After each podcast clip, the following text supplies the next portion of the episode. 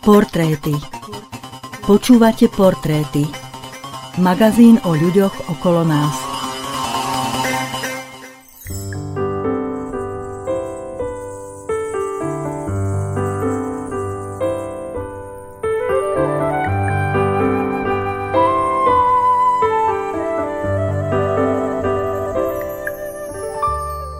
Pamätám sa, keď zomrel môj strýko. Vlastne to bol môj prastrýko a boli sme si veľmi blízki. Bol to pre mňa veľký šok, pretože som sa za neho často modlila. Modlila som sa už ako dieťa. Nerozumela som tomu, prečo zomrel, ale aj tak som nemala v sebe žiadnu horkosť voči Bohu. Stále som sa modlila za ostatných z rodiny.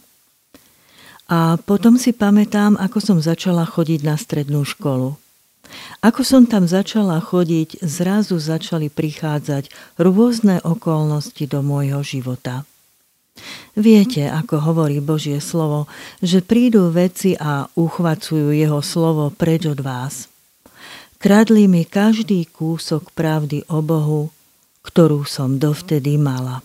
Prichádzali rôzni priatelia a vôbec, veď viete, ako to na strednej škole beží – a potom to začalo byť také, že som sa cítila takmer trápne pred nimi, že som vôbec myslela na Ježiša Krista alebo na to, že Boh existuje. Samozrejme, na strednej škole sa stretnete aj s teóriou evolúcie a valí sa to všetko na vás aj z televízie a rozhovorov. Neujdete predtým, a zrazu som bola v stave, že jasné, samozrejme, že nie je žiadny Boh. Pamätám si, ako sa učiteľ na strednej škole opýtal, kto z vás verí v Boha? A ja som sa obzerala po triede, mysliaci, že nikto ruku nezdvihne. Pamätám si, že jedno dievča zdvihlo ruku. Ona zdvihla ruku a ja som si len pomyslela, wow, aké hlúpe. A pamätám sa, ako učiteľ povedal. Takže predpokladám, že všetci ostatní ste ateisti. Zdvihnite ruky. A vtedy všetci zrazu rýchlo zdvíhali ruky. Ako keby to bolo niečo, čím sa človek má chváliť. No jasné, samozrejme, som ateista. A to je v podstate to, čo som bola na strednej škole. A potom, samozrejme, môj život tak aj vyzeral – akože Boh neexistuje. Nezodpovedám sa nikomu. Čo na tom záleží? Nehovorím, že by som bola nejaká totálne strašná osoba.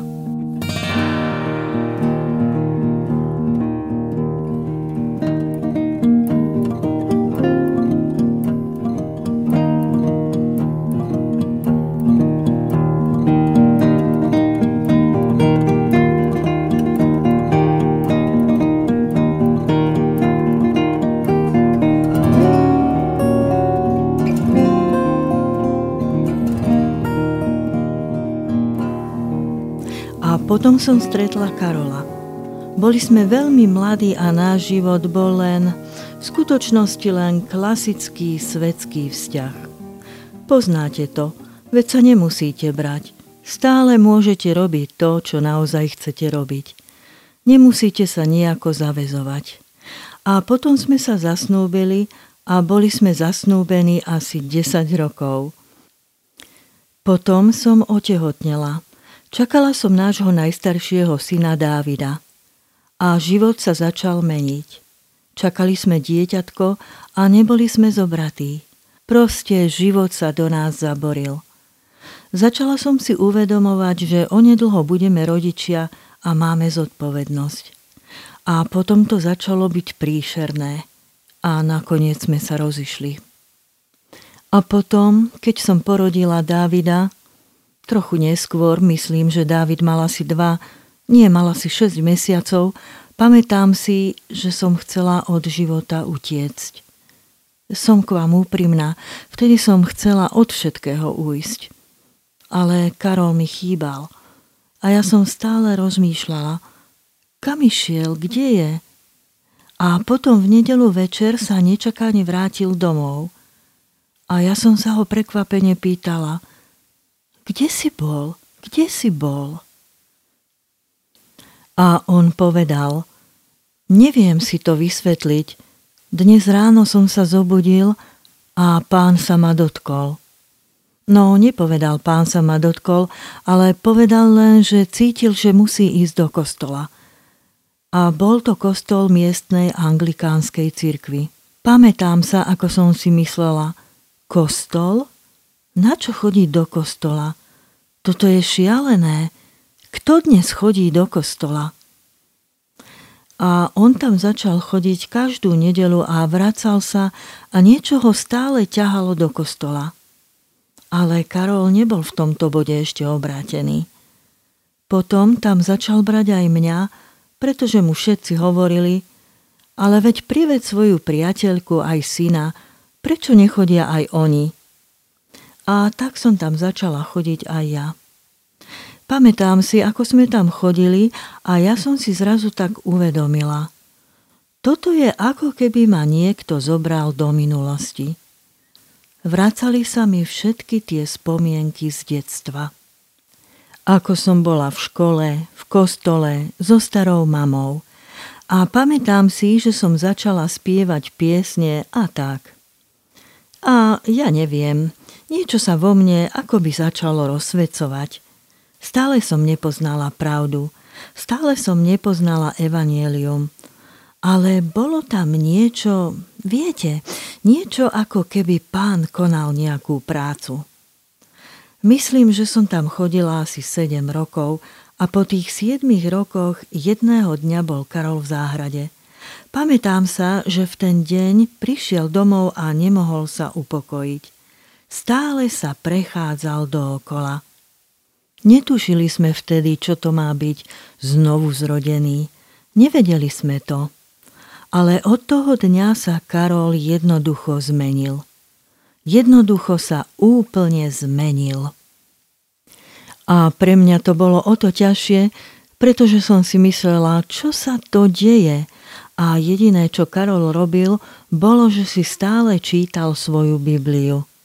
Šiel na každé zhromaždenie do cirkvy, nevynechal ani jedno. A potom začal písať články do časopisu. Mal skrátka vášeň pre Boha. Ale potom som aj ja začala čítať Bibliu. Ale miesto toho, aby som ju čítala, aby som našla pravdu, čítala som ju, aby som našla v nej chyby. A za každým, keď som tam našla niečo, čo ma skutočne rozčulilo, ako napríklad, keď Ježiš hovorí, vylúpni si oko a odsekni si pravú ruku, ja som sa skrátka chytala týchto veršov a len som hovorila, toto je smiešne. Ako tomuto môžu ľudia veriť? To je totálny nezmysel. Čohokoľvek som sa mohla chytiť, to som využila. Začala som sa snažiť zničiť Karolovú vieru. Skrátka, nechcela som a neverila som Biblii.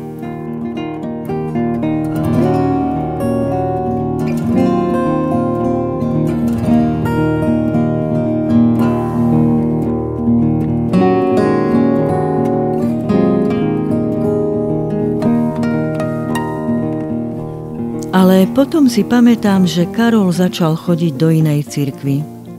Zobral ma tam a tam som stretla skutočne nádherných ľudí. Boli takí milí a krásni a tak som začala robiť to, že som sa pokúšala medzi nich zapadnúť. To je však tá najhoršia vec, ktorú môžete urobiť. Nikdy sa nepokúšajte zapadnúť, ak viete, že nemáte pokoj s Bohom. To je to najhoršie, čo môžete urobiť.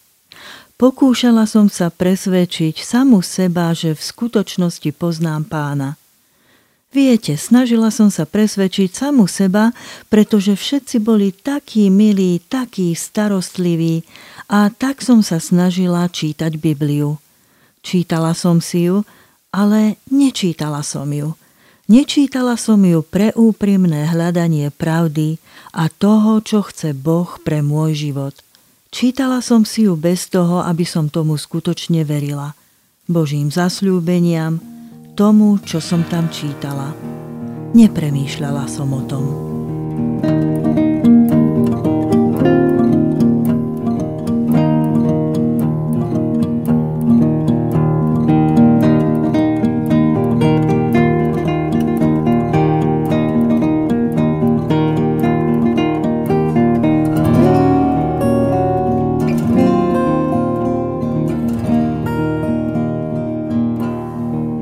Ďalším príkladom toho, aká som bola, bolo to, že som sa hambila, keď sme boli na návšteve u rodiny a priateľov.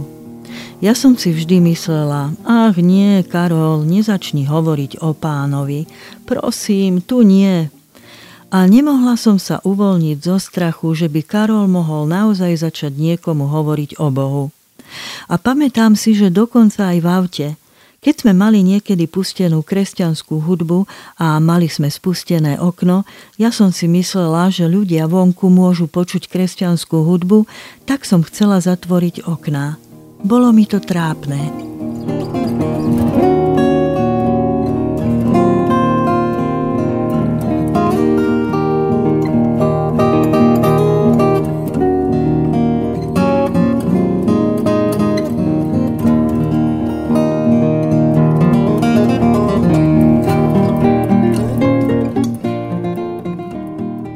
Potom, trošku prejdem viac dopredu, prešli sme do iného zboru a Karol bol požiadaný, či by nemohol robiť pastora v tom zbore, kde sme začali chodiť. Modlili sme sa za to a ja som začala cítiť, že môj vzťah k Bohu sa mení. Pamätám sa, bolo to 9. marca pondelok ráno. Sedela som v kresle a čítala som si 11. kapitolu z listu Rimanom, kde Pavol hovorí o viniči a o tom, že keď sme doň vštepení, mali by sme prinášať ovocie. Ale nič to so mnou nerobilo. Moja mysel bola všade a nikde. Potom moje oči padli na list Rimanom 10. kapitolu, verš 13. Predtým som počula ľudí hovoriť, že niekedy, keď čítajú Bibliu, je to ako keby mali 3D okuliare – že slovo na nich akoby vyskočí so svojím obsahom. A to je to, čo sa stalo. Skrátka som uvidela verš, ktorý hovoril Lebo každý, kto bude vzývať meno pánovo, bude spasený. A tej noci som šla spať plačúc nad týmto slovom. Povedala som, Pane, Tvoje slovo hovorí, že každý, kto bude vzývať meno pánovo, bude spasený. Povedala som, pane, ja neviem, či si ozajstný, ja neviem, či si reálny, ale tvoje slovo hovorí toto. Povedala som, pane, zachráň ma. A tej noci som bola takto. Len som plakala a cítila som na sebe bremeno, ktorého váhu vám neviem opísať. A v to nasledujúce ráno som povedala, Bože, ja takto nemôžem pokračovať. Včera večer som ťa prosila, Pane, Tvoje slovo hovorí, že každý, kto bude vzývať meno pánovo, bude spasený. A necítim sa iná. A tak som odtiaľ vstala, šla som do kuchyne a tam som Bohu vyliala svoje srdce. Absolútne všetko. Akýkoľvek hnev, ktorý som mala voči ľuďom, rodine, priateľom, Karolovi. Všetko vyšlo von. Absolútne všetko, čo som mala na srdci, proste vyšlo von k Bohu. Bolo to úplne všetko.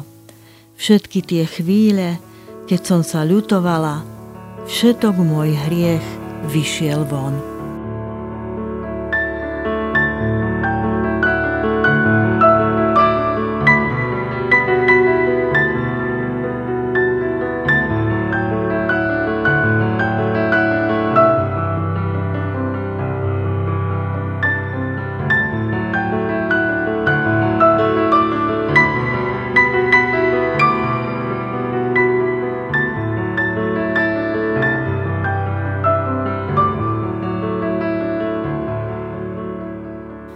Potom, ako som len vylievala všetko pred Bohom, neviem to ani opísať, bolo to ako keby pán, skrátka neviem, bolo to ako keď si vyzliekate košelu ponad hlavu a je obrátená na ruby. Pán mi ukázal samú seba v plnej nahote a bolo to absolútne nechutné. Nikdy som nevidela tak odpornú bytosť a to ma úplne zlomilo – pretože ja som bola tou nechutnou bytosťou. Pán mi skutočne ukázal môj hriech. A potom zrazu bolo to ako, Neviem to ani opísať, bolo to ako videnie, ako videnie kríža a takmer ako keby som videla pána Ježiša na kríži. Po prvý raz v živote som skutočne videla, že som hriešnik. A uvidela som, že pán Ježiš Kristus skutočne zomrel za mňa, za moje hriechy. Po prvý raz v živote. A to ma absolútne zlomilo. Len som k pánovi prišla a povedala som mu, Pane, odpusť mi. Pripomenulo mi to obraz, keď bol pán pokrstený, kde je napísané, že duch Boží na neho zostúpil ako holubica. To je najbližšie k tomu, ako to opísať. Proste to bol absolútny pokoj a celé to bremeno, ktoré som niesla so sebou po celý život, jednoducho, ako keby ho niekto zobral. Bolo preč. Bolo to, ako o tom píše John Banyan v knihe Cesta pútnika – že mal na sebe ten veľký batoh a zrazu z neho ten batoh spadol. Také to bolo. Cítila som, že som slobodná. Poprvý raz v živote. Poprvý raz vo svojom živote. Bolo to úplne extatické. Bolo to nádherné. A ja som len poskakovala. Bolo to, ako keby práve vyšlo slnko a zasvietilo cez okno do kuchyne. Bola som ako, váv, som slobodná, on mi odpustil, pán Ježiš mi odpustil. A tak som len poskakovala a vyskákala som nejako z kuchyne a utekala som hore po schodoch. A keď som prišla hore, pomyslela som si, ja to nemôžem povedať Karolovi, že ma pán spasil. On si myslí, že som už spasená, ale nemohla som mu to nepovedať. Musela som doskákať až do spálne, kde Karol práve čítal Bibliu. A spustila som. Karol, pán ma spasil, pán ma spasil, pán ma spasil. A Karol zostal úplne bez slov a nevedel, čo má povedať, lebo som toho bola proste plná. A nemohol ma zastaviť, ako som to neustále hovorila dookola a dookola. Bola som taká rozrušená. A potom som sa začala len usmievať a on sa smial a potom prišli deti. Šla som naspäť dole a neviem, zvyšok dňa bol pre mňa jednoducho úžasný. Bolo to absolútne úžasné a nádherné.